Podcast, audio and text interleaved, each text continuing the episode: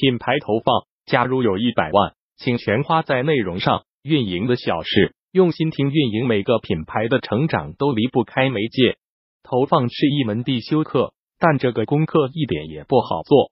几乎所有的公司媒介投放的费用都是营销预算的大头。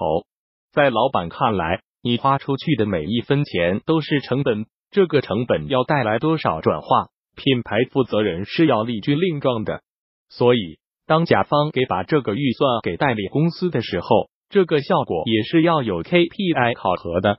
业界广为流传的那句话。我知道有一半预算是被浪费掉的，但我不知道是那一半浪费掉了，到现在都还被奉为真理。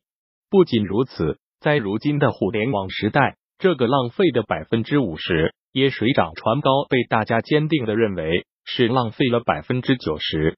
也许正因为如此，没有几个人在花这个钱的时候不是心惊胆战的。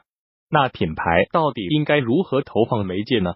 以下是我的一些经验：一，如果不是非投不可，那就不要投放这一条。有两层意思。首先，并不是所有企业都需要靠投放来解决销售问题，这种企业多集中在二 B 的行业，比如那些搞高精技术研发和生产的二 B 企业。很多时候，如果不是因为快要上市了，所以要发点公关稿给投资人看，我们可能永远都不会知道他们的名字。再比如广告公司，其实就很少有公司会给自己投放广告，都是做撇带客户。第二就是靠渠道还在迅猛增长的那些企业，这样的企业在做年度营销预算的时候，也可以适当减少媒介投放的预算。只有当渠道增长发力，需要品牌驱动优选、复购，甚至是溢价的时候，广告投放才会发挥它该有的作用。现金是企业最重要的资产，必须将它们预算到业务增长最需要的地方。如果投放广告并不是企业当下最合适的选择，能不投放就不应该投放。二，你花出去的每一分钱都必须以转化为目的。这里首先要给一个观点：这个世界没有所谓以纯曝光为目的的媒介投放。如果有人这么告诉你，他一定是在忽悠你。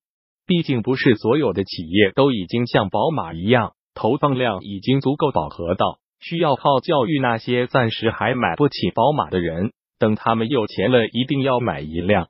可以毫不夸张的说，全球绝大部分品牌，哪怕是那些我们耳熟能详的，他们的知名度都还远远不够。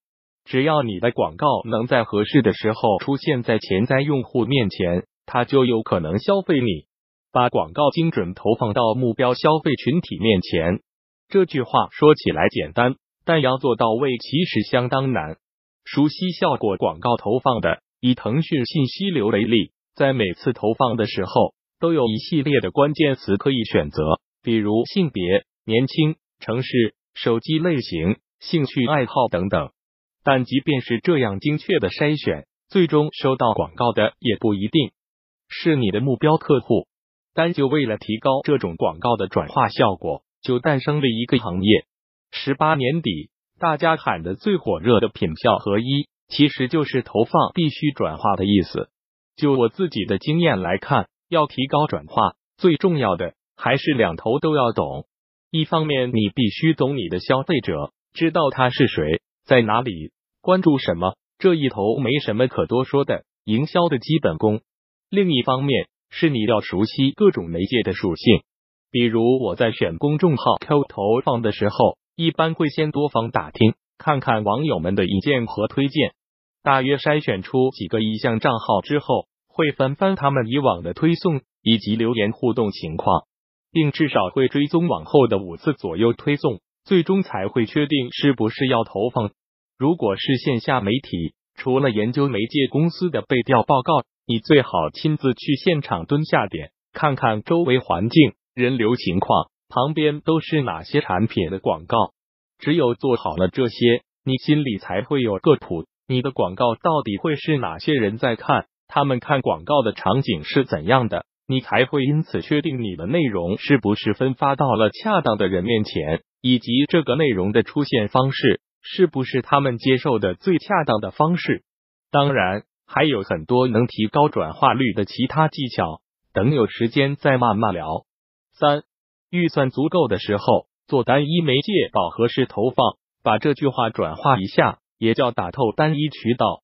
比如你包下地铁的一个站，一辆列车全程的公交站牌，目标城市高铁站的所有灯箱，全程分众的电梯框架等等。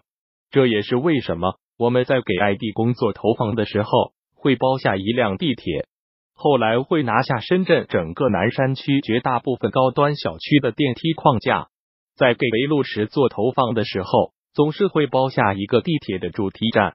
类似成功的案例，还有今日头条曾经包下了宜城的公交站牌广告。航班管家在逃离北上广的广告投放中，也只选了电梯框架广告。当你预算足够的时候，打透某一种渠道，会成型一种规模效应。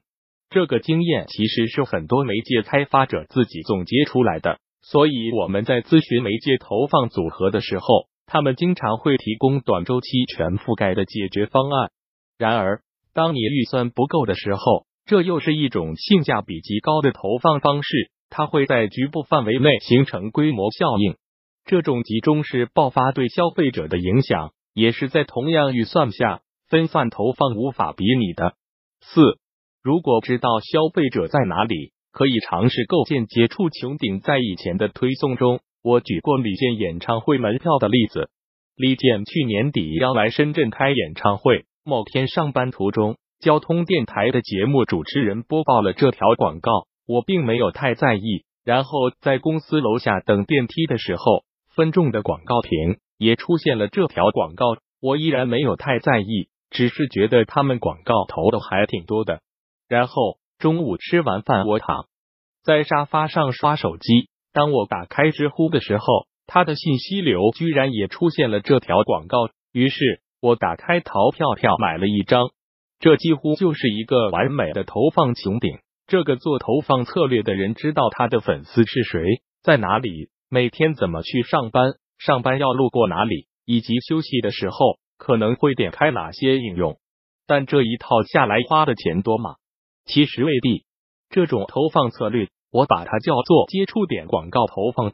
后来我发现，瑞幸咖啡也是这个投放策略。你以为他们花了天价的投放预算，哪哪都是他们的广告，其实并不是。五，广告出现的位置代表了你品牌的价值。有一种观点认为，品牌的核心作用就是溢价。在我看来，媒介也是有溢价能力的。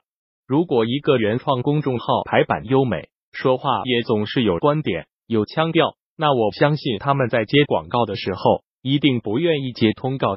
反过来，你的广告出现在什么地方，也就代表了你品牌在消费者心中的价值。所以，为什么我们会经常在朋友圈看到各种奢侈品的广告，但是他们一定不会出现在百度信息流上面？